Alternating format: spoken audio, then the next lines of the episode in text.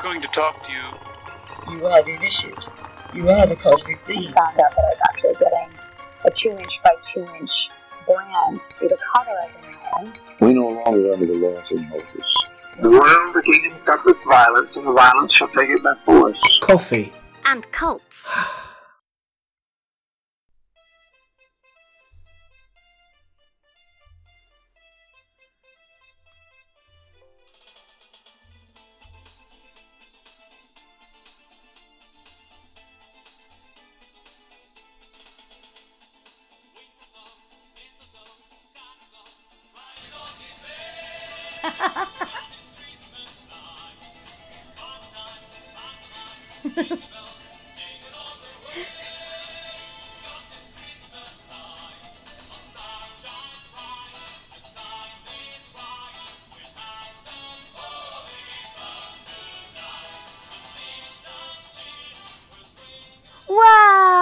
John. Hi, Sam, Hi, listeners.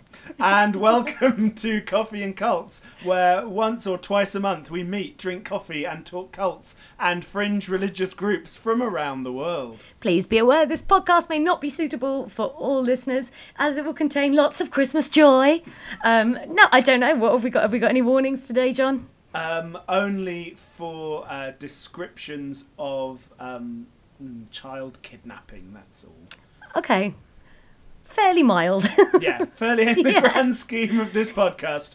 Uh, yes, not too bad. Um, so, Great. listeners and Sam, welcome to our first ever Coffee and Cults Christmas festive uh, special. Hooray! Happy winter time, everybody. I hope you're having a, uh, a, a nice uh, cold season, whichever of the winter festivals you celebrate. Uh, playing us in there in a callback to our fun Halloween special this year was our favourite band, the Mariachis. Yay! uh, with their hit song "Cause It's Christmas," um, and we strongly urge you to find their work and support them because we love them very, very much. Very dearly. Um, and it felt like that was the perfect way to set off our Christmas adventure, Sam. Ooh, I'm very excited to be taken on a Christmassy sleigh ride. N- Are you- It's not going to be a sleigh ride. You just said there was child kidnapping. How do you think they transport those kidnapped children? Oh, no. In a festive sleigh. Oh, Um, at least there's no festive sleighing. Whee! there you go. All of our humour will be at the Christmas cracker joke level. Yes. For uh, the evening. Um, are you feeling festive, Sam? Are you feeling Christmassy? You know what? I am feeling quite festive. At work today, uh, they gave us all Christmas dinner for lunch. Did it was- they? Yeah, That's they did. It was very nice. So I've, I had a Christmas dinner today. Listeners, in case you were wondering, it is the 21st of December when we're recording this. It is indeed. It's very nearly winter solstice, which is also exciting. Happy solstice. Happy solstice. Tomorrow will be the shortest day of the year, and then the light will be coming back, Hooray, light returning. which is good, which is Yeah. what we like. I have a, um, a Muslim colleague, and he was t- showing me his app for prayers. And obviously, they do a prayer in the Oh, uh, sundown, and so he always knows when it's going to be sunset. And so he was telling me, like, look, it's going to start. The days are getting longer soon. I was like, yes. Yes, that is what we uh, very much need. So, Sam, shall we get to it? Yes, please. Now, for a while, listeners, I have tried to find a suitable Christmas special cult. Yes. Um, we've come close before because uh, Children of God, who we will talk about uh, inevitably at some point, um, at one time put out leaflets to get followers that were talking about um, uh, a comet approaching the Earth, which they were describing as the Christmas monster that would ruin the planet. But that wasn't quite enough to. Uh, to provoke a Christmas episode, and the rest of their story is so bleak. It's not. No, it's definitely not Christmassy. We'll get there, you all you bleak loving listeners, but just not not at this time. we are in the bleak midwinter, but this podcast, um, although it's frightful outside, in here, it's going to be warm And and, delight- delightful. I'm so sorry, listeners. no, you're not. Not No. even a little uh, bit. So, welcome to our Christmas special, uh, which is the story of the angel dancers. Ooh, they sound nice. Don't they just? Yeah. Oh, sorry to cut in, John, but just away. to let you know, listeners, we will be back with um, the third part of our Heaven's Gate series. It won't be long. Um, you can message us on Facebook, Instagram, Twitter, wherever you prefer to find out when that's going to be. we're not sure. We're aiming for the 1st of January, but we're making no Christmas promises at this time. It'll be out in January. We're just not quite sure yet. But the next Soon. and final part of that series is coming up very soon. Thank you for your patience. But we hope you appreciate this bonus uh, content in the meantime. Hooray! Um, it's the festive season, so you should buy things for your loved ones uh, and give gifts to charities and the poor and those far more deserving than Sam and I. But if once you've done that, you have a few bits of Christmas Spirit. left at the bottom of your pocket next to the spirit. Um, you could uh, support this podcast financially. You could do that there at patreon.com forward slash coffee and cults to give us a little bit of money for coffee on a regular basis. Or you might buy us a one off coffee uh, to drink while we record um, at ko fi.com forward slash coffee and cults. And thank you to all of you who have done that and the new people who've signed up uh, on Patreon recently. There's fun bonus stuff for you uh, on that page as well. Uh, we appreciate your support. Yes, thank you. Now, Sam, Yes, John? key figures from the festive period. Who who might we be talking about? Uh, the Krampus. The Krampus. Yes, we might. Who else? Uh, Father Christmas. Mm, now, Father Christmas has appeared once on this podcast before. Yes, he Um, has, in a- being shot on a raft. Um, and and he's going to appear again in uh, in this episode. Does he fare better? Mm, yes, I suppose so. Um, so I'm just going to show you, and we'll put these up on the Instagram and Facebook uh, listeners. I want to show you some Father Christmas photos, um, and we'll do some reactions. Is that okay? So uh, yeah, yeah, sure. here's um here's the first one. Ah. Okay, so that looks like um uh it kind of looks like what's his name? Hannibal Lecter actor, very famous. Oh, Anthony Hopkins. Anthony Hopkins dressed up as Santa. It really does. I've not Yeah. noticed that before. Um, so he's Yeah. wearing his red coat and his red hat. He's got a bit of holly. Yeah, and some some various badges denoting different faiths by the looks of it. I think so. Yeah, there's a few different sort of Christian uh, sect badges um, Yeah. and a Star of David and, And you know, it's the classic white guy, bushy beard, etc. yeah, yeah, uh, nice eyebrows. Uh, Yeah. just Very- describe his face for me. I'm just going to magnify his face. Sam. A- What's your- Anthony Hopkins' face. So it immediately put me in mind of um, Hannibal Lecter in the in the mask, right? He's not wearing a mask in this uh, in this festive photo. I should point no, out. he just looks pretty evil. Hmm. Uh, but he's sort of he's sort of full on stereotype Santa. Big white beard. Yep. Uh, ruddy cheeks. Yeah. Um, and this is the uh, Christmas cover, uh, December 1919 of Judge magazine. Um, a good magazine for Judges. judges and those who enjoy judging things. Um, let's have a look. Uh, let's have a look at another Father Christmas. This one's a bit harder to see. Oh, this looks like a drawing by. Oh gosh, what's this? Is upsetting. So can you, it'll take a while for your eyes to focus Oh, in yeah. on what the It's actual picture kind is. of like a magic eye picture. What that makes me think of is like a World War II tunneler. so, listeners, I've got my eyes kind of squinted and crossed, and it's it looks like a magic eye picture, like a Rorschach test. Um, and at the centre of this picture, there's Father Christmas Yeah. his beard, and he's His on the telephone. On the- yeah, so it kind of looked like a, a torch, like he's you know you see what I mean, like he's mining Yeah, yeah, absolutely. with a Um, tunnel of horrendously scary Victorian babies. Yeah, so so he's doing his thing, and again has this sort of uh, beard and you know traditional Santa type face and hat, I think. Um, but he's surrounded by these frankly horrifying, um, fa- uh, sort of just the heads of children. Yeah, I mean the one up at the top there. Um, uh, no, to the left from that. To the right from that. That one. That's horrendous. It looks like um, Kelsey Grammer having a bad day in Frasier. That's what that Yes, one it looks like. does. Uh, Yeah. This child appears to be screaming. Yeah. Um, and they're just sort of and like. is, has someone got a ball gag? I think so. Yeah. Nope. That's awful. Uh, uh, it's just like floating heads. It's a very odd picture it looks like design. yeah, floating heads and Um, hammers. but Oh, I they're phones. Yeah, I think we're supposed to be imagining all the children of the world ringing Father Christmas, um, and and he's there in the middle. Wow, he must Um, have a good landline plan. Probably, um, uh, get, got three minutes because I guess he only uses it um, Every December. in a in a year. Here's Oh, another okay. uh, Father Christmas. This one I definitely recognise and have seen Yeah. plenty of times. Um, Apologies for any noise, listeners. I'm going to get up and have a look. It's an Evening Post cover. Is that a weird little haunted baby in the corner? This. What's this? Oh, I think it's a doll, Sam. Okay, so maybe. Potato, potato. Annabelle the doll. Oh, now I've said her name in your house. I'm really sorry. Damn it. and is he carrying a phone? Is that a phone? I think it's a trumpet. Okay. I think he's got a number of presents in a sack over his shoulder. Turns out apparently I don't know what picture they are. this, this, um, this competition, this Christmas quiz at the start of the uh, episode is falling apart, but it's a nice, dear. I mean, it's a sort of nice picture. Um, we're inside a, a, a white um, curtained and white walled living room. We've got two holly, two um, berry heavy um, holly wreaths Yeah. hanging above, and this Father Christmas um, is looking in through the window. He's giant as well. If that's your living room window and that's the size of him, that's horrendous. yes, yeah, yeah, yeah. In proportion wise, um, again, nice big beard, ruddy cheeks, um, these same sort of uh, uh, high dark eyebrows. I don't know about you listeners, but I'm thinking by the way John keeps mentioning that that we're about to see a picture of a very creepy looking Father Christmas that does not look like ruddy cheeked, bushy eyebrowed. Oh, that looks like So we're going to go to one more picture. that looks like Rasputin. okay, yeah.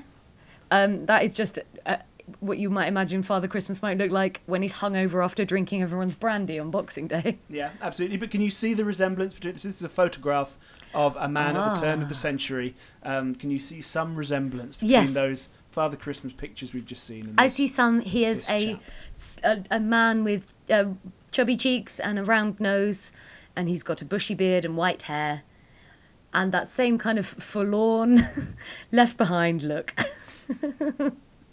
So welcome to a story uh, about Father Christmas, naked dancing, utopian communities, and child kidnap. oh man! So. Hooray! let's um let's get festive um possibly in the edit we'll put something something festive underneath this or or we might just cut this sentence out i don't know who can say Who can say? sam can say Like yeah, me. i want you to picture the scene sam it's 1922 um and you See? have um, oh, it's going to be the 20s soon Yeah, it is. Flapper dresses. 20s. Yeah.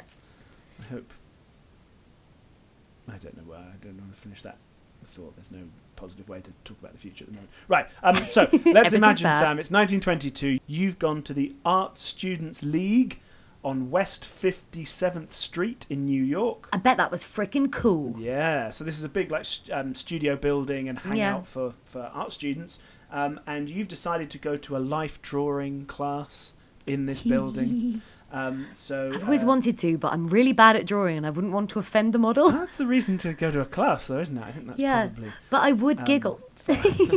giggle away. They'd probably enjoy that. Um, so imagine this room full of art students. You're going to take your place at your easel. Um, Good. I'm glad you said easel and not up the front. You're going to take your place and just slip off the road there. it's actually some weird kind of like ASMR. Imagine you're a life model. yeah. Um, it's A not that. life model slipping off your robe. Whisper, whisper. no, that If was you'd just like the to hear more of that, passing through listeners, John's join robe. our Patreon, and uh, Sam will put that up. We keep promising Patreon ASMR. We'll have to do some. Yeah. Um, so, at the centre of this circle of art students, there's a man with a big white beard and ruddy cheeks and twinkling eyes, Wow. and you're there to draw him. He's the perfect image um, of Father Christmas. Just wonderful. You couldn't. It's like you stepped out of a storybook. Yeah, you've painted this image so well, John. I'm there. Thank you. I've got my easel, I've got my paints, and I've got some paint on my arms. I've got a paintbrush that's a bit worn out and I need a new one, but I really like it. And now there's a naked old guy. Oh, I don't know if he's naked. Oh. I'm not. Life drawing classes are generally Personally, naked. I'm not imagining him naked, but you I mean, feel free. I'm already there. Uh, uh, but this guy had been a model for loads of art students in this building over the last few years, and he is the inspiration for lots and lots of these pictures of uh, paintings of Father Christmas that we've just Oh, looked wow. at. Um, he's a guy That makes called sense. Mason T. Huntsman. Whoa.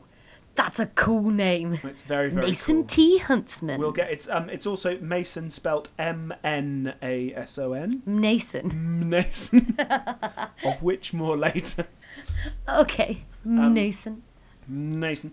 Um, and uh, yeah, loads of these uh, sort of famous pictures of Father Christmas from that time are, are all based on him. So the Christmas cover of Judge magazine that we've just talked about by Guy Lowry in 1919, uh, Orson Lowell's pho- uh, pictures, paintings of Father Christmas, the Evening Post cover by J.C.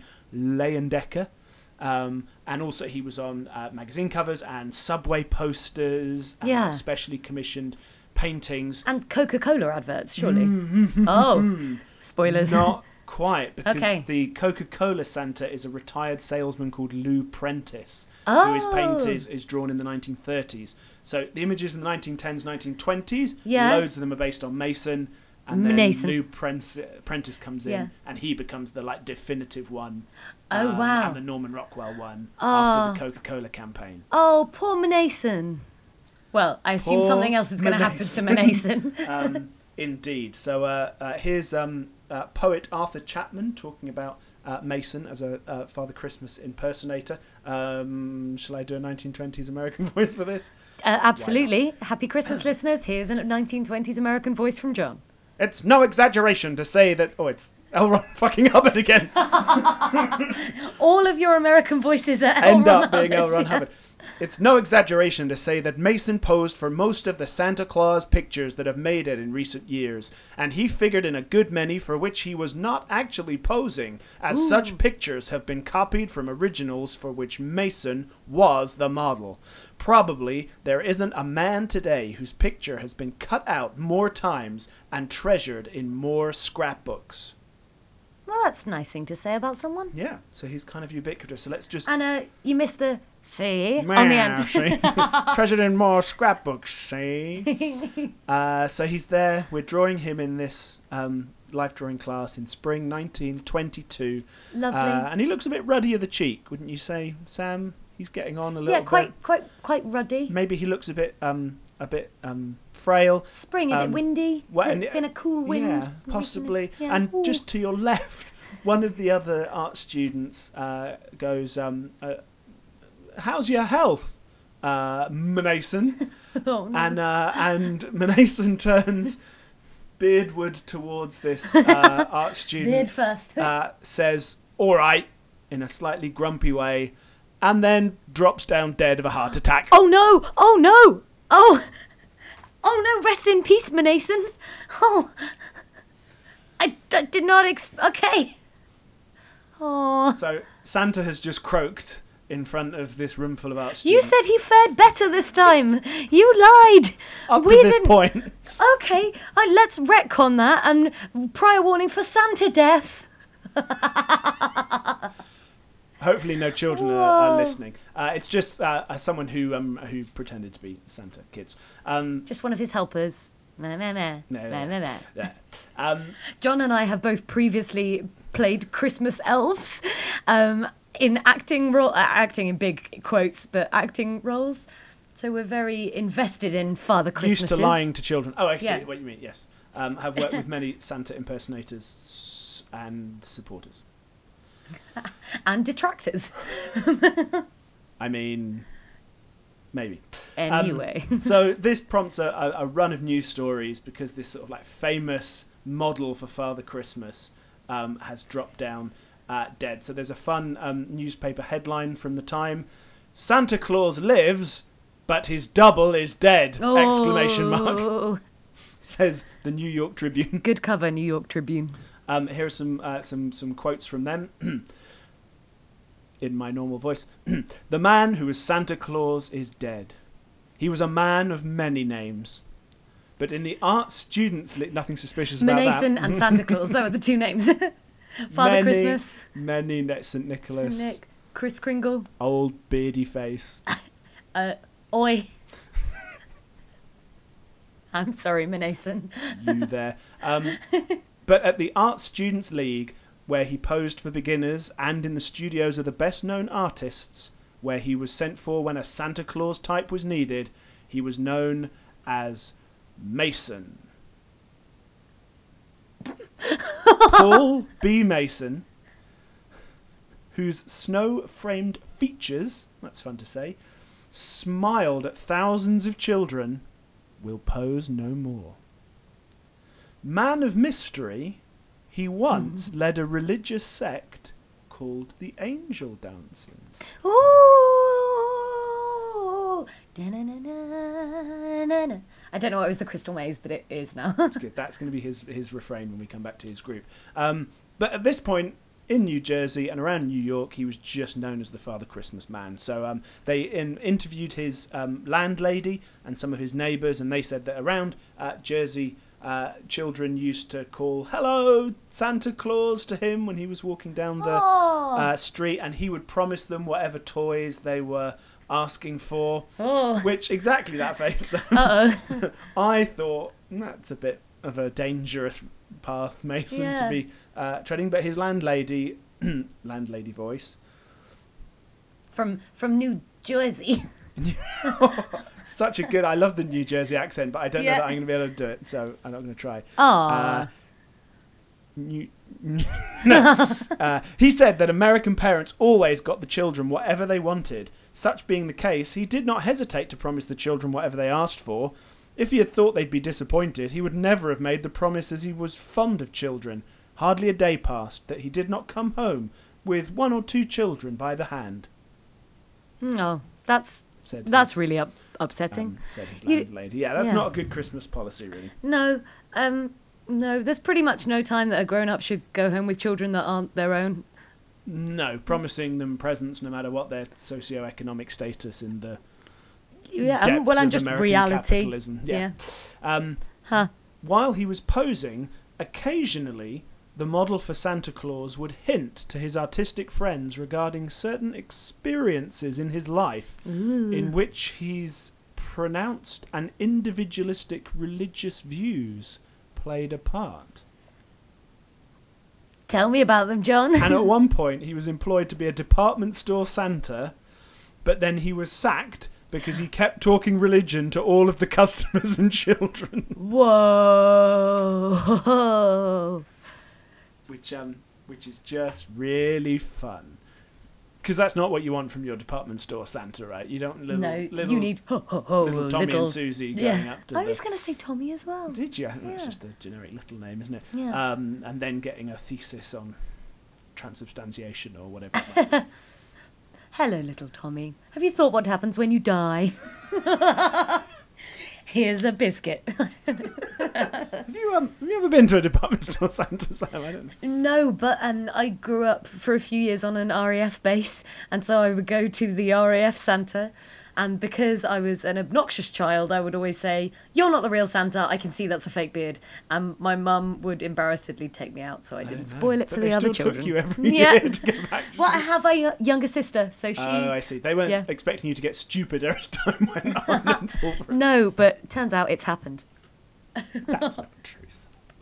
You're very smart. Thank you. Um, so, um, he had a strange religious uh, background. That's Um, what we're all here for, John. So, um, he was born in Pennsylvania in the 1850s. Um, tragically, he was orphaned at eight years old Ah, um, and then lived with various other family members. But there's not a huge amount of sort of detail, really, of his um, past and childhood beyond that um, until we get to sort of uh, when he's in his 30s, um, when for a while he worked for the New York branch of the Sunday Closing League. ooh. I don't know what that is, but it sounds. Ooh. Sounds very important, doesn't it? You want to be part of the league. You know, there's the Justice League. There's the um, League uh, of Legends. That's League a game, isn't it? Women voters wasn't that a league at one point? Oh, the know. anti-Nazi league. Yeah. Yeah, generally leagues sound like cool people with a mission.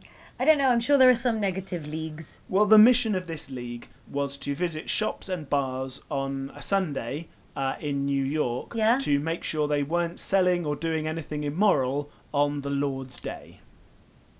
Oh, so not a bad thing. Just like making sure that you weren't working on a day. On a like, yeah, or I they weren't really that. breaking the Sunday rules of what they were allowed to sell or do, or Right. that they weren't particularly being offensive to God on on a Sunday. Okay.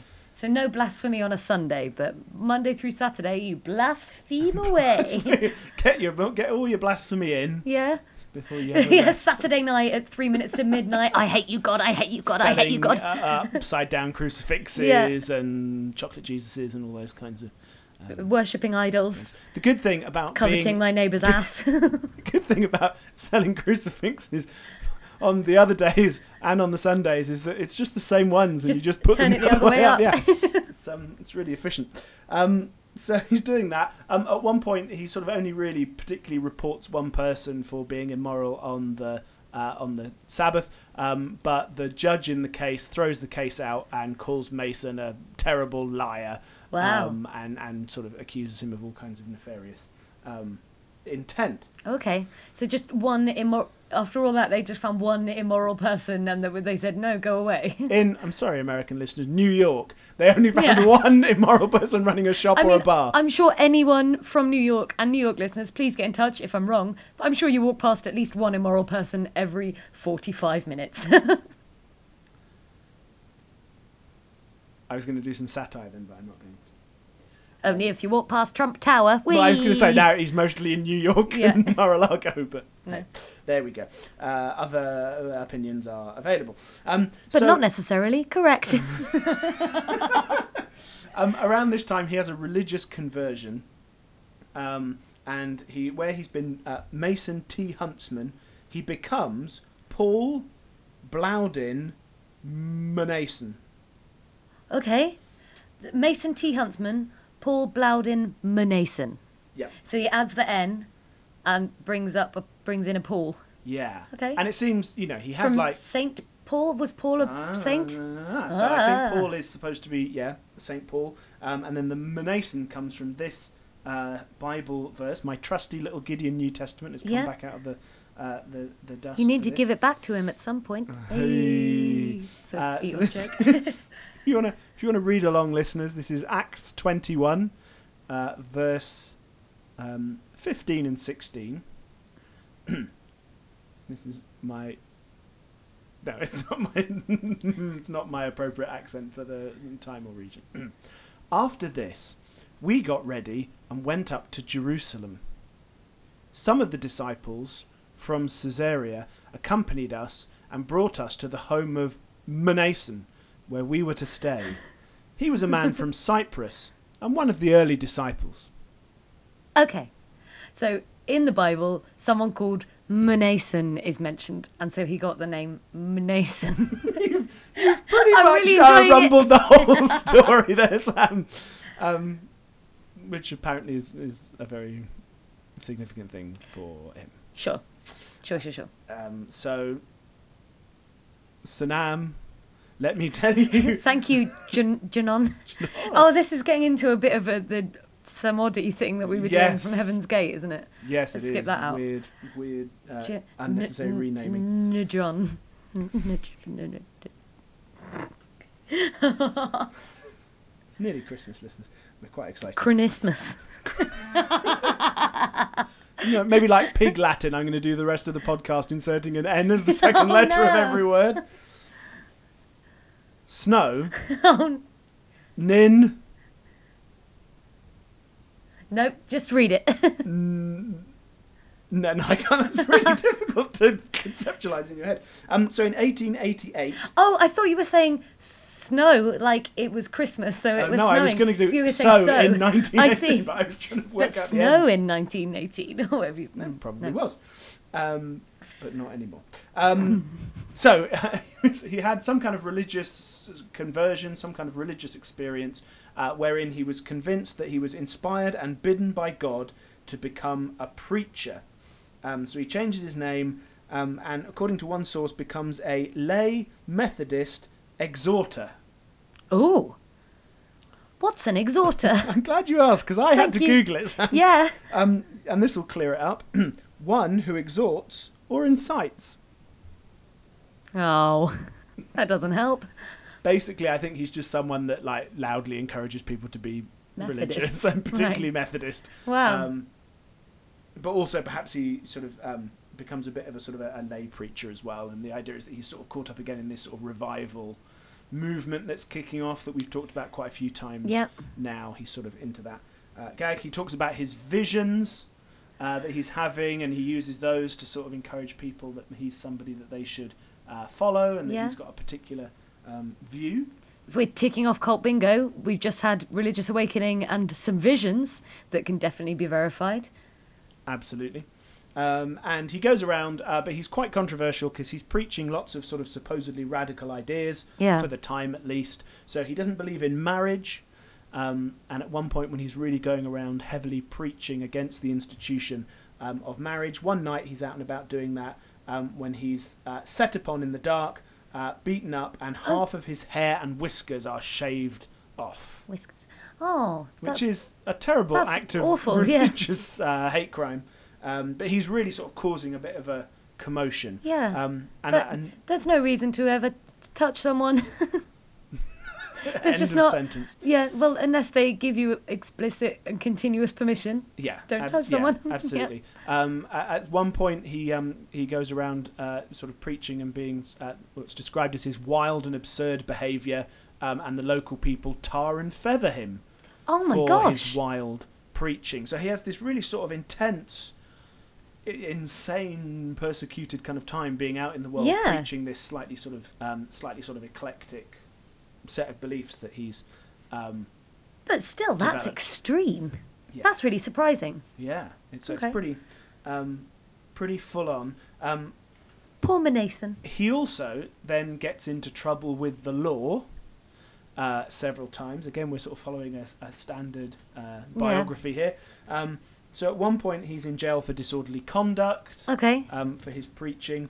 Um, But then I wonder, does that happen to the kind of Jesus saves, the world is nigh, the end of end is nigh, the world is yeah, over, whatever those people, you know, in Times Square with the big Yeah, yeah. signs, that sort of thing. Does that happen to them? That is that disorderly conduct? I guess so. Maybe it's also one of those strange, like self-fulfilling prophecy things, right? Is that if you're uh, particularly have a real sort of urgent religious experience and you want to communicate that, and it seems that you know you're going to be, you know, frantic and excitable, Yeah. and probably you're going to be rubbing people up the wrong way with your new found paradigm, and therefore they're going to react poorly to that, and Right. as we've seen in this case, persecute you, and then you go, oh well, it must be true because I'm being persecuted in the world. You know, it sort of becomes a weird Yeah. yeah, self perpetuating thing, right? Which is, yeah, kind of tragic in many ways. Um, in 1888, uh, he's arrested for blasphemy, um, supposedly for impersonating the Saviour. Oh, there we go. Tick. That's another tick on cult bingo. Mm-hmm. Pretending to be Jesus. Um, and also for um, enticing two women who were, quote, obliged to do anything he required. Oh, nope, not real. Um, Okay. which is not ideal. Um, and one of the articles that I uh, read at this point goes, It is at this point you might notice the odd coincidence of the name Manason and Manson, as in Charles. Oh, You might, you might not. Um, but I mean, what they are acronyms for each other. That's true. An, an, anagrams. I'm tired. you can, anagrams you for can clean each that other. up in the edit. No, I can't. I'm leaving it. I told you I was dumber than I was when I was a kid. Oh, Sam. Um, he's been arrested, um, and when he comes out of uh, jail, um, he starts calling himself. Well, his followers start calling him the New Christ. Um, I am the nouveau Christ. It's um, Sex Pistols, isn't it? he's yeah, yeah. Yeah. um, he's a bit more. Um, he's a bit more humble than that. He calls himself the Holy One oh, oh, or okay. the Modern Christ, Ah, which sounds like a NBC sitcom, doesn't it? Yeah, the modern Christ. where Jesus like moves into a suburb and has to get on with has his a wacky has a flatmate that he doesn't get on with. There's a Yeah. scene where he sort of walks across the pool in the back garden, and Yeah. that causes a bit of. And then a pretty girl walks past and he falls through the water. Yeah, yeah, yeah. We've written this. That's copyright. And Netflix. Netflix. if any networks are listening, Yeah. we'll, we'll keep pitching this. Uh, there's a party that's going badly, and he helps out by by providing more alcohol. Getting more wine. Yeah, yeah, yeah. Uh, uh. No, I don't really know many other Jesus stories. I think the He gets he gets more food. He has some bread and some fish. You're forgetting I've got my um, Gideon New Testament and Psalms, so we've got probably enough material to at least do the first. I don't know the first Six season. episodes. Let me see if I can. Right, I'm going to flick through this little Bible. a see if I can Jesus find a story, Jesus and scene. then we'll apply it to a sitcom suburbia format. So I flicked through and opened the opened the, the Oh, no. page. I've opened to to Ephesians two, chapter Classic. eleven. Um, just this chapter's about circumcision, so we're not going to go into. genuinely, that's what I opened it to. That's probably not a good episode of the of And our new that's, um, series. Sorry, Netflix. That's the end of that. That was the end of that little bit of humour. Um, so, presumably, in part because he's experienced lots of this um, uh, persecution and he's had a really hard time, he has got some followers around. Uh, but what happens is, from what I can work out, one of his followers um, and their family have a farm. And so he moves to that farm.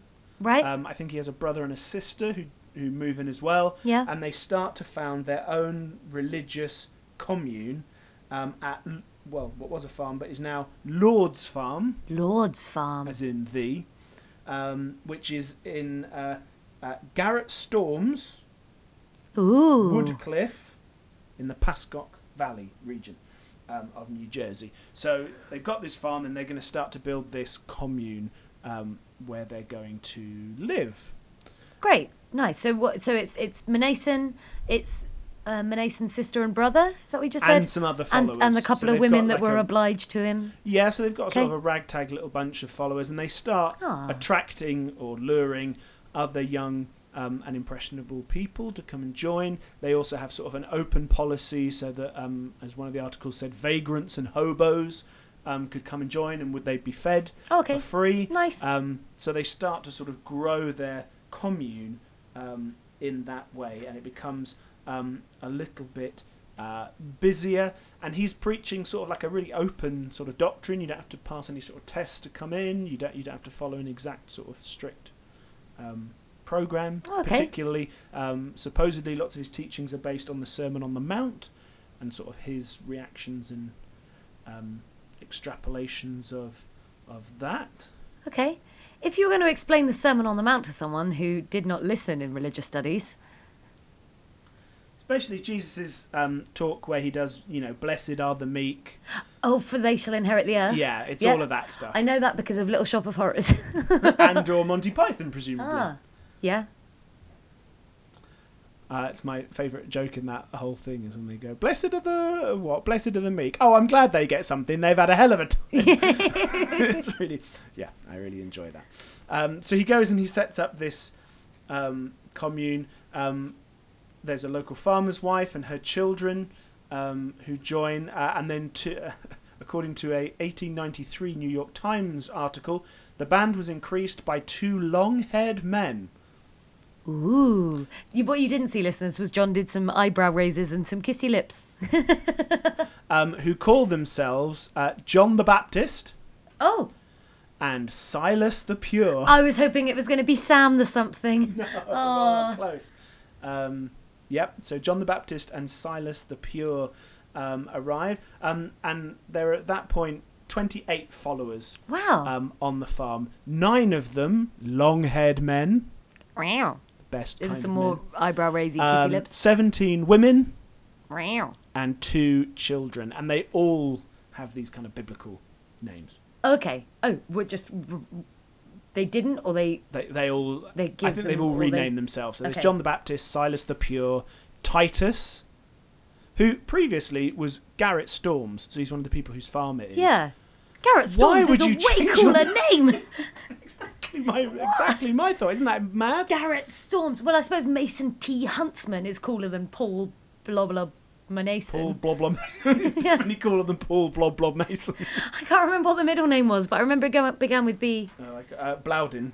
Ah, blah blah blah. Close enough. Um, there's also uh, uh, Thekla, Thesla, who was previously Mrs. Uh, Jane Howell. Phoebe?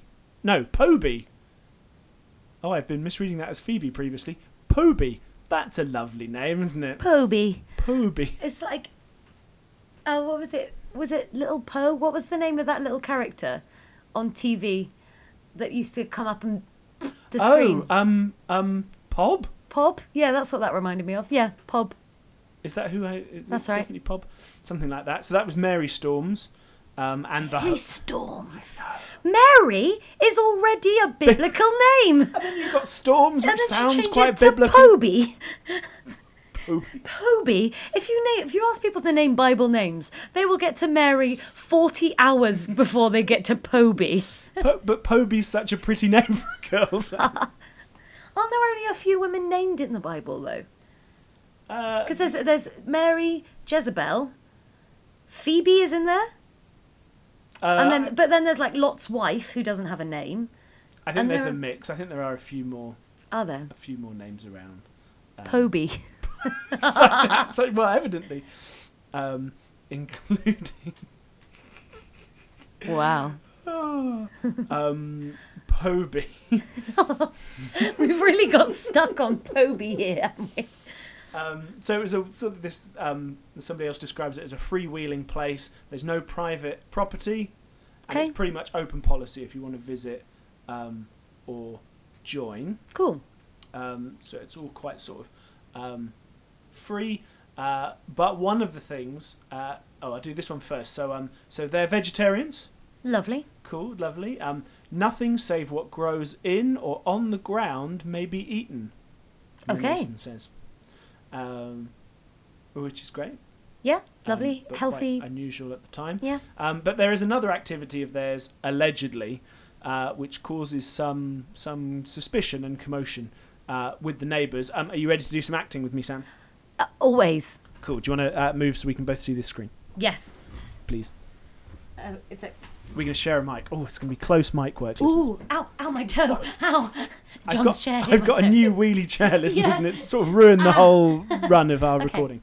Um, so uh, this is from a great um, journal article about the group called the Angel Dancers: The Folklore of Religious Communitarianism uh, by uh, David Cohen, um, and he interviewed some people who were neighbours to the farm. So we're just going to read a little bit of uh, of interview about what the neighbours thought was going on at this farm. So um, if I'm uh, Cohen, if that's all right, do you want to be Mrs. Terhune? The job I was born for. Hmm, the, role, I of a was- lifetime. yeah. Well, do you know why they were called the Angel Dancers? Well, they were supposed to be a religious cult of some kind, and then when they danced, of course, they had to have a name, I suppose. Which it's Oh, a, no. this is a really Carry good on. article, but this is just hilarious. I'm sorry, David. I've just read ahead, carry on. oh, comma, they danced. yes. Oh, they danced. Sure. In the nude. On the tables. And then they'd make a big cake and take it right out of the oven. And then when they would get to a certain place on the table, then they'd put their foot in the cake. That showed how religious they were. That's the influence one man could have over 20 or 30 people. Now, isn't that ridiculous? In the name of religion, he should have been put in prison. So continuing the Thank Chris- you for letting me sight read that, John. continuing the festive theme with cake and dancing. cake and dancing. And then they get to a certain point and put their foot in the cake. What a waste of cake! So on Christmas Day, listeners, you know what you can do to prove your religious devotion um, around the festive table. I also like this strange sentence construction. Um, uh, they so they they, uh, they make a big cake and then they take it right out of the oven, as if partial Yeah, yeah. cake removal from ovens was a common practice at the time. Or take it wrong out of the oven, like just do it with their fists or something. I don't. Get it with forks. That would be wrong. Um, there's there's a little bit more. Sorry, um, Sam is Oh, now going to play her second character, Mrs. Emma Mead, uh, also of Park Ridge. Um, she was the granddaughter of one of the leaders of the opposition to this uh, this particular um, cult. Uh, so she was talking about Mason uh, and about the group's uh, religious rites. The angel dancers? Well, of course I didn't know them personally, but I've seen them, and I've even been past the house, you know, when they were performing, as they say. But of course I don't remember too much what I saw. I was only a little girl. It was a long time ago, and my grandfather didn't approve of them, you know, and he. Mason, the head fellow up there, had long whiskers and longer hair, and Grandpa tried to cut it for him. they were in Woodcliff Lake. Well, we always called it the Lord's Farm, up by Fusco's Corner. The house is down now. It's only lately they've taken the house down that was the Angel Dancer's house. Why did they call it the Lord's Farm? The Angel Dancers were on the Lord's farm. Is that what they said they were? That's what everybody said. I don't know what they said. I never talked to any of them. But I remember going past, and of course, I tried so hard to see them dancing on the table. Did they dress in any special way? The story is that they were nude. That's the story. Of course, I wouldn't know. That's why I wanted to see them. God, this lady's so nosy. Was that we've all been there walking past our neighbours' houses Yeah. trying to look in to see them dancing naked on a table? we've all been there. Um uh, Are we reading this one as well? uh yeah. Yeah. Uh, was that the story that was passed around? That's the story that went around. That's the story. I didn't read anything written about them. This lady doesn't know anything. She's just making shit up. Um, uh, so uh, Susan uh, Terhune and uh, Beulah Terhune, English, um, were the granddaughters of another local uh, opponent. Uh, they added the following comments: Mrs. English, Yes, there was a lot of hanky panky going on up there. Miss Terhune, I heard tell it had no base. Mrs. English, Well, the children had to come from somewhere. Miss Terhune, This was news for this part of the world at that time. It was really news and it was written up in the local. When people knew about it, they filled in where you didn't read. I heard something about their dancing. I regret this accent. I didn't hear anything about dancing, but there were stories. You can imagine what stories like that let loose in a town like that. Mrs. English, Everybody who lives up in this district got the word on this. This has been idle gossip for years. Up there, yeah, they had dances up there, but that's all talk too. It was an exclusive cult up there. They used to sing and holler. I doubt that anybody got inside to see them dance, though. Miss Eng. Oh no, that's just the, that's finished. Is it? No. Yeah. Yeah? No. Oh, Mrs. English possessed a photograph of Mason Huntsman. It showed a man with full white beard and long white hair. Um, so yeah, so there are lots of sort of stories and rumours going around in the whole community about these naked dances and weird ceremonies and sort of free Yeah. living and children creation. It could just be my reading of it, but I really like the idea that like there's a, a old women's gossip group where they talk about the dancing in the nude and did you see them? They were near the table and maybe they were on it and I lent them some eggs and I bet they used it for their sexy cake. the worst kind of cake. Um, it reminds me a bit of uh, there used to be a terrible Channel Four program um, called "Ban This Filth." Oh right. Um, which was a bit like um, Euro trash in that it would be uh, Oh, sort fun. of like naughty TV programs from around the world, um, reviewed and presented by this group of old women. Fun. Uh, and then at one point they had a campaign against dogging. Um, and they would they'd, they'd be in the studio and one of the old women would go well now we're going to look at the next edition of our campaign against dogging we're going to cut to brenda who's in a car park in bournemouth and then they'd cut to brenda in a car park and she'd go no dogging here ladies and Flashing they'd- her headlights as much as she they'd could. cut back to the studio and they'd go, "Well, that's our campaign for tonight." so those are the kinds of ladies that I imagine um, um, are, are wandering around um, in this uh, milieu. But you know, there's lots of this kind of stuff about um, uh, about blasphemy and how exactly he's getting his uh, followers. Yeah. Um, that's all a little bit um, uh, suspicious. Um, and he's in lots of the sort of the local um, papers, and people are gradually getting more and more uh, suspicious. Let me get to my next. Ooh. Um, so, um, they're hanging out. Um, uh, other sources report that their angel dancing um, involved them being scantily robed and waving a huge blanket uh, with which to drive away the devil. I, I mean, I hear he hates blankets. Crochet is like his worst enemy. Fucking hates. you wave a large blanket around. Quilting. No, sorry, a huge blanket. A large blanket won't do. It has to be Huge. Uh, in April 1893, um, the whole group are arrested um, for trying to swindle a local farmer. Um, uh, and the affidavit uh, read The conspirators deny, ridicule, and curse all regular religion and religious customs, Oh. recognize no Sabbath, and set up a false god of their own, declaring the said Mason to be the only and living God. Apart from that last bit, we do all that. we haven't declared Manason to be our true God, but we ridicule all religion and don't observe the Sabbath. No, no. All of that is true. Sorry, 1890s. Uh, uh, legal Folks. system. Um, again, a bit like uh, uh, Rajneeshpuram and other places. It's like Yeah. there's maybe some dodgy behaviour going on, but actually most of this is like the locals being a bit bigoted about a new Yeah. religious group um, and some, some weirdos. uh, being in the area. Um, exactly, but they gradually um, uh, build up even more members. Um, in 1897, there's uh, uh, the reported death of a child Oh, um, and the local paper uh, uh, says that no physician was called to be of any service. right. Um, uh, that they the followers call Mason the Christ. That the dancers are vegetarians, um, and sort of another list of strange Okay. um, and uh, puzzling. But the, the, the death of the child was reported.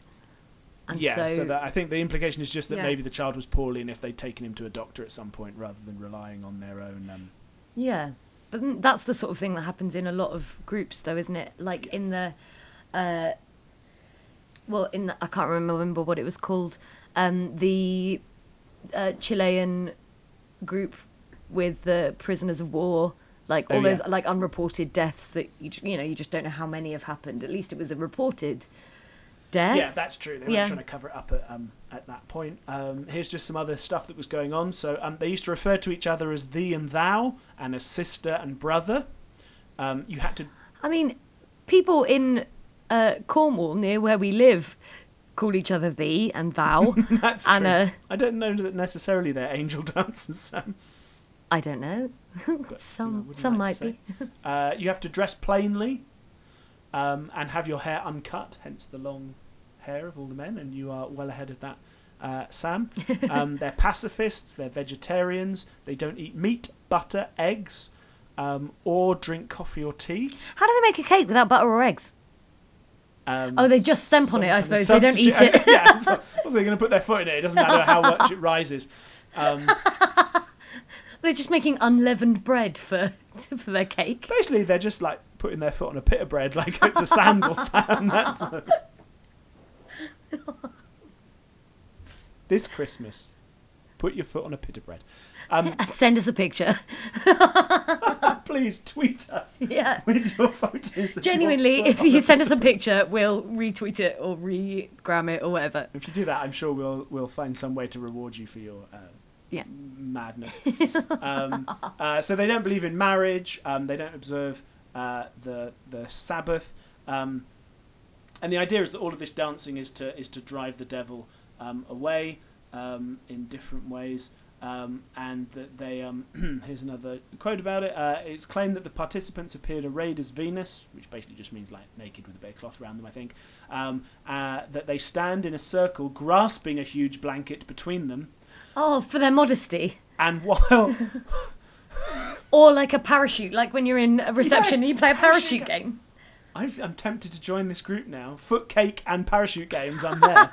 um, Oh, that was always really exciting. The one that you did when you put it all up and then you all sat down underneath or sat down on it. You know what I mean? they're good, aren't they? Yeah. I might have to buy myself one of those. For your act, for your drama classes.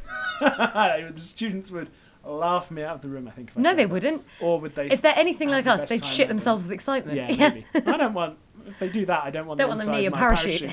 um, uh, and while chanting a sacred hymn, they give the devil Sam a blanket tossing. Wee. I'd like to give you a blanket. No, thank you. Um, uh, another time uh, they're uh, arrested for violating the Sunday Blue laws, which I think is about how you observe um, uh, the Sabbath. Um, uh, some of them plead guilty and they're fined three dollars. Um, they don't pay their fines, so they do end up serving in um, in jail. Um, uh, Mason explains um, when they're being sort of interviewed around this that uh, they uh, were a bit like the Seventh Day Adventists. Um, they keep Sabbath on a Saturday, um, and he denied in this uh, trial, Sam, that he had husked corn on a Sunday. Ooh. I mean, sometimes there's no other day in the week to get to husk your corn. Yeah. Um, and, and basically they discharge um, uh, the case, having asked them about whether they do um, get naked and um, drive the blanket, uh, drive the blanket away with the devil. No, drive the devil away with the blanket. Um, and at that point, Mason doesn't um, doesn't deny it. Um, so they yeah they sort of quite often have these run-ins with the law where Yeah. whatever the sort of the crime is, they then get interrogated about the sort of weird rumours um, of the uh, practice. There's um, another court case uh, where they're accused of trying to defraud Herman Storms, who's the farmer farmer. Yeah. Okay. Um, so there's so there's, there's a little bit of sort of disharmony starting to happen in the but he is in the group. group. yeah yeah, Yeah, but he's okay. the owner of the um, thing. Um, but then the charges were uh, changed to keeping a disorderly house, breaking and destroying crockery and other property belonging to Herman Storms, and burning three Bibles belonging to Herman Storms. Oh. Okay, well, apart from burning Bibles, I've done all those in the last month in my own house. I've kept a disorderly home and I've broken some shit in the kitchen. Would you like to complete? I, the- you know, I think it's um, wasteful and quite Nazi to burn books, so Yeah, I no, won't. I, but I, I wasn't encouraging you to do it really. I just wondered if you wanted to go for the um, hat trick. So they've sort of how involved he's been, I don't know, but he's sort of turned against them a little bit. Um, and he Right. testifies. sure he's just pissed off with all these stinky naked people stamping on cakes in his house. well, exactly. So here's um uh, some um, testimony. I think this is is this from him. Uh, testified that uh, as to the length of time they'd been there, five or six years, um, they carried on nights and made it extremely unpleasant for me. They broke furniture and crockery and destroyed food with their feet. I was eating supper one night and Mason told Hal to get up on the table and walk around. She did. I had some bread and butter and preserves on my plate. She stepped on my food. I took her arm and pulled her off the table. Then my daughter, Mary, Mason, and the others got on the table and all walked around. There was a fresh cake which Jane Howell said she made setting on the table. They all stepped on it as she passed. My wife said she didn't approve and they made her clean up the mess. Um, so, like, I'm not a religious lady, right? I think that goes without Spoiler alert. saying. Yeah. Um, what what's the relig- What's the like religious service in stamping on food? Like, I don't get like. Okay, cool. Like some some religions have some things. I don't know. Some you know Catholics eat little wafers and drink sippy wine. Why do they? Why stamp on it? Like why? Oh. I don't know unless it's some kind of not being over concerned with the pleasures of the world or something. I don't know. Yeah. It's normally that but kind like, of thing, isn't it? But God gave the um, Adam and Eve the Garden of Eden with all the food they wanted except from that one tree. Like, But he didn't give them bread and preserves. I mean, Fuck bread and preserves. yeah, God hates bread and preserves. He can't because then why do the Catholics give it in a little crispy wafer? And doesn't Mo- don't Moses? I don't think they get preserves, but don't get they get free bread when they're in the desert? Doesn't magic bread appear? Oh yeah, I don't know. like manna probably. from heaven. Um, so, um, yeah. So he um, also uh, says that Mason uh, told him that the Bible was nothing but a dime novel, uh, and that as a result, Mary Stuart, Jane Howell, and Mary Storms burned some of the Bibles belonging to Herman. I mean, the guy clearly has quite a lot of Bibles. So, um, Yeah, like how many? I, I, I don't even think I have one. As they're burning the Bibles, Mason shouts, Glory, it is all right. I am the greatest. I have all power. He sound like anyone American? Uh, listeners, um, he was he had seen what they were doing, uh, um, and they began the angel dance. The women all had hold of a blanket and were dancing around, uh, and all the men and women shouting "Glory, Alleluia, Amen," and carrying on. And then later, Mary is called to the stand, and she goes, "Nah, bruv, none of that. Don't know what you're talking about.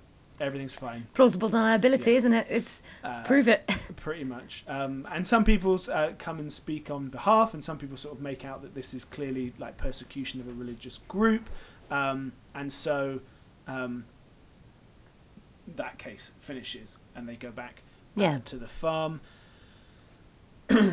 Again, later on, they get arrested another time. Ah. Uh, Mason and Garrett Storms are charged with assault on two young girls. Oh no. Emily and Lucy Lamb, 14 and 13. Um, and the others are accused of maintaining a disorderly house. Um, and uh, the, the lawsuit came from m- the girl's mother, Mrs. Lamb, who said that they had like a mysterious hold over her daughters and had taught her daughters to hate her Oh. um, and their father. Um, and she claimed that shocking immoralities took place on the farm. Oh gosh. Okay. Well, that's really upsetting. If, but then also like teenagers rebel against their parents. Uh, so Mrs. Lamb had voluntarily brought her daughters to live on the farm in the first place, and as a result, I think that, and I'm not saying this, but for the jury, that sort of blurred the um, lines of it a little bit, um, and so they found Mason guilty, but recommended mercy in his sentencing. Um, but the judge threw the thing out, saying that the evidence didn't warrant uh, a conviction. Um, it's really sad. Lucy and Emily are then retained in prison as witnesses in case there's a new trial. And their parents try and get them released, but they couldn't afford the bail, which was $1,000. Whoa. And after seven months, with no trial, they do let the girls out. Um, but they are released into the custody of a county freeholder because the girls desperately wanted to go back to Lord's farm. So things are getting a little bit tricky now. Yeah. There's a lot of I won't go into all the details of it, but there's a lot of sort of back and forth about who owns the farm, um, and it goes from one person to somebody else in the Storms family. They then try and pass it on to uh, Mason, um, and there's lots of sort of back and forth.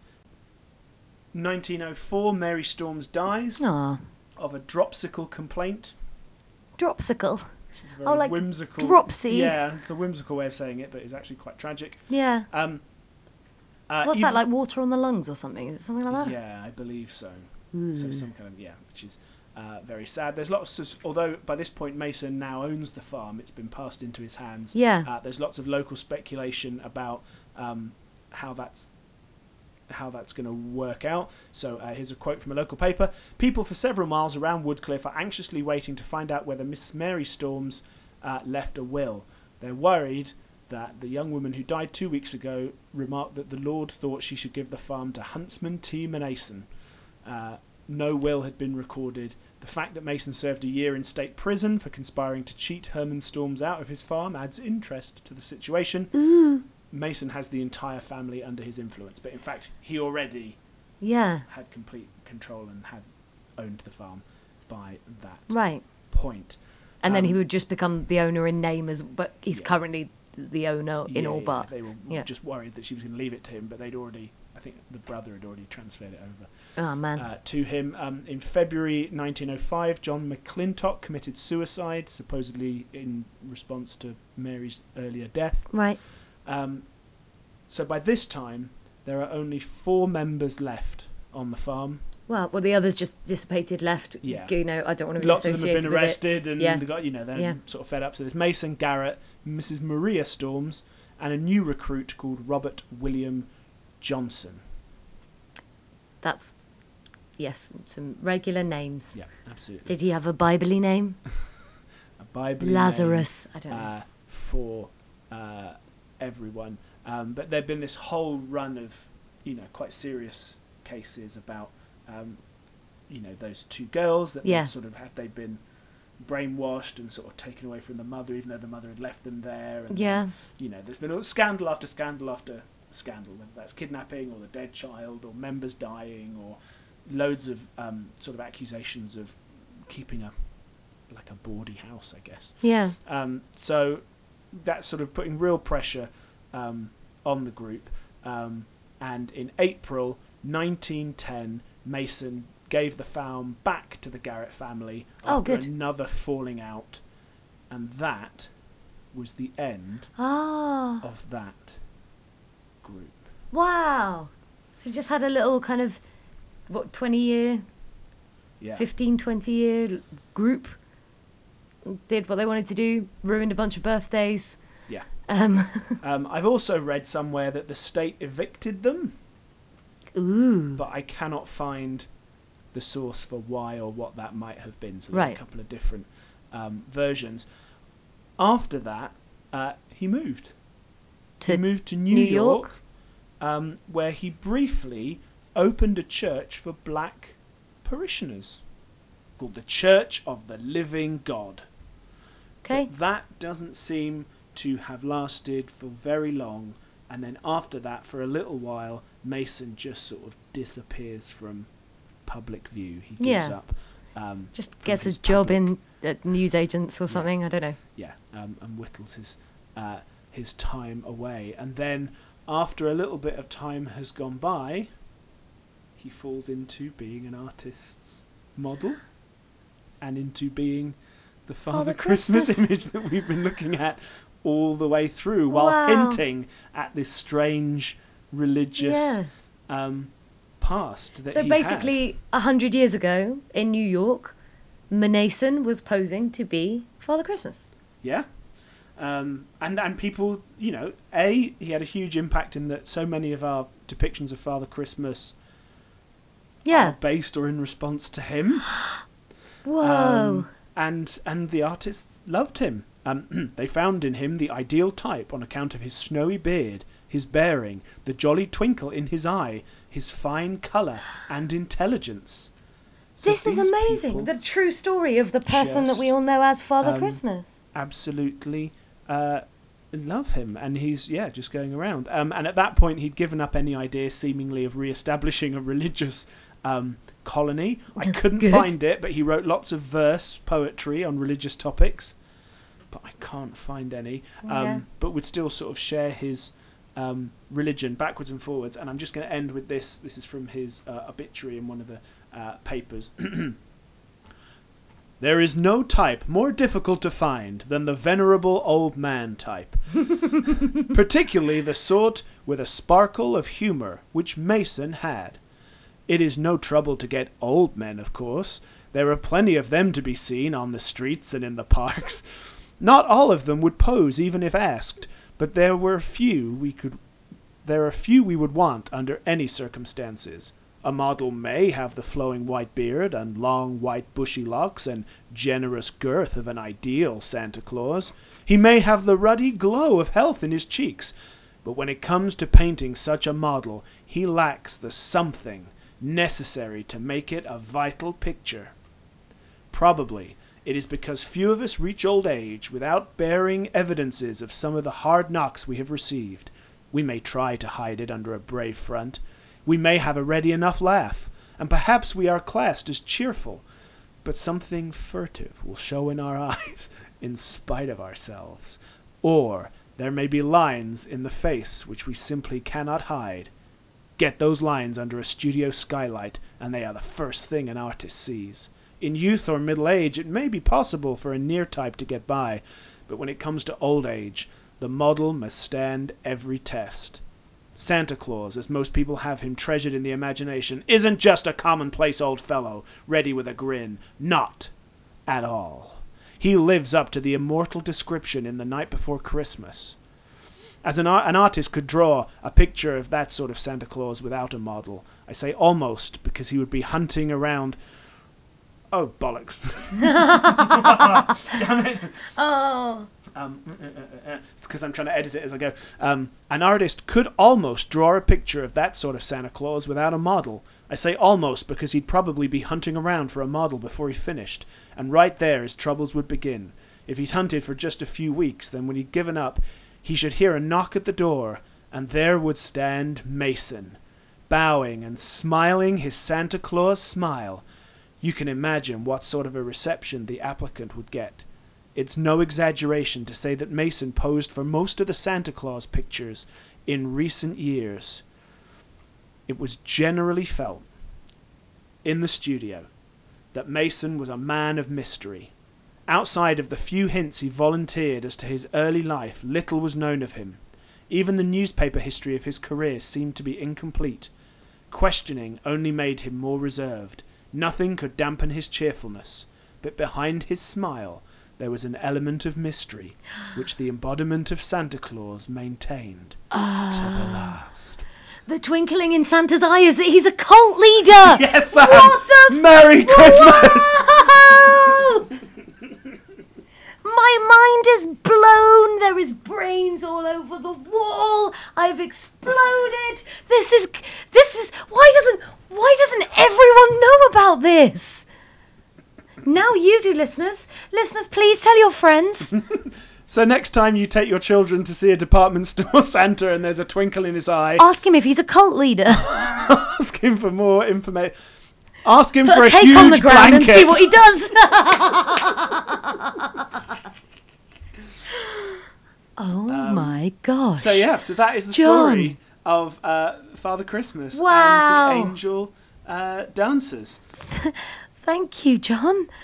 What a brilliant find. About a month ago, John went, Oh my god, I found the perfect cult to talk to you about at Christmas. This was amazing. Thank you so what much. a bizarre story. So um, I have to do some shout outs for my um, sources. Oh, yeah. Uh, should you want to ooh, uh, find out uh, more about uh, Mason, although I wish there was more. Someone needs to write a proper book. That's my uh, challenge to uh, people. So I originally found You this. can't just say, Dim, I write. I would like you to write a book about Please, because I want to read New it. York historians. Why don't you do on it?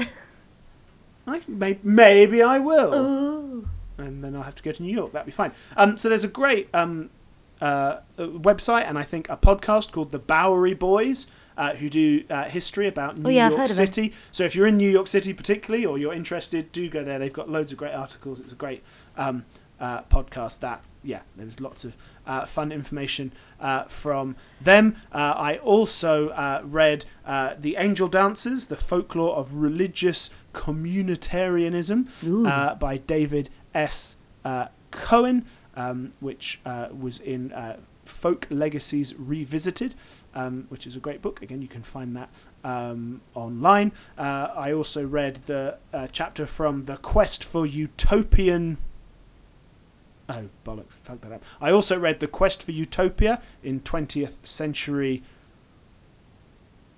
America, Volume 1. I was pausing because I didn't know which volume it was. Oh, no. uh, 1900 to 1960, which is a book I will definitely uh, delve more uh, into. Um, and also, uh, The Obituary for Mason, which contains lots of fun detail, uh, was published in the New York Tribune. Uh, so you can find the archive of that from April the 16th, 1922. Awesome. Um, just utterly, utterly bonkers. Yeah. Wow, thank you, John. Um, so, listeners, thank you so much for listening. Uh, we hope you have a wonderful festive season and enjoy the days as they start to get longer. Um, and have some nice time with your family and or friends and or loved ones and or yourself. Um, have fun, have a nice time. If you liked what we did, please leave us a review on uh, Apple Podcasts or Spot. Can you review on Spotify? No, probably Yeah, not. or Blueberry, Review- or yeah whatever your podcast method is. wherever you prefer. Uh, tell your friends. Uh, that's it. Uh, if you want to get in touch with us, come to Facebook, Instagram, Twitter. Find us at Coffee and Cult. We're literally always lurking around there, and we will reply to you. We have some lovely conversations. Um, oh, we need to reply to Jeff. I forgot. Hi, Jeff. Hey, Jeff. Um, Um, we uh, also can be emailed. You can email us at coffeeandcults at gmail.com. Yes. And don't forget, if you'd like to support us um, in a financial way, you can also do that at ko-fi.com forward slash coffee and cults and buy us a one-off uh, coffee with a Yep. donation. Or if you'd like to support us more regularly with a donation every month, that helps us make this show. Yeah. It also gives you access to some slightly uh, eccentric bonus content. some weird shit. Um, you can do that at patreon.com forward slash coffee and cults. We really do appreciate um, those of you that have done that. It really helps us out um, in making this strange little show. Ooh. That said, uh, thank you very much for your time. We wish you a merry festive season. We We love, love you. Bye. Bye. to talk to you. You are the initiate. You are the cosmic He being. found out that I was actually getting a two inch by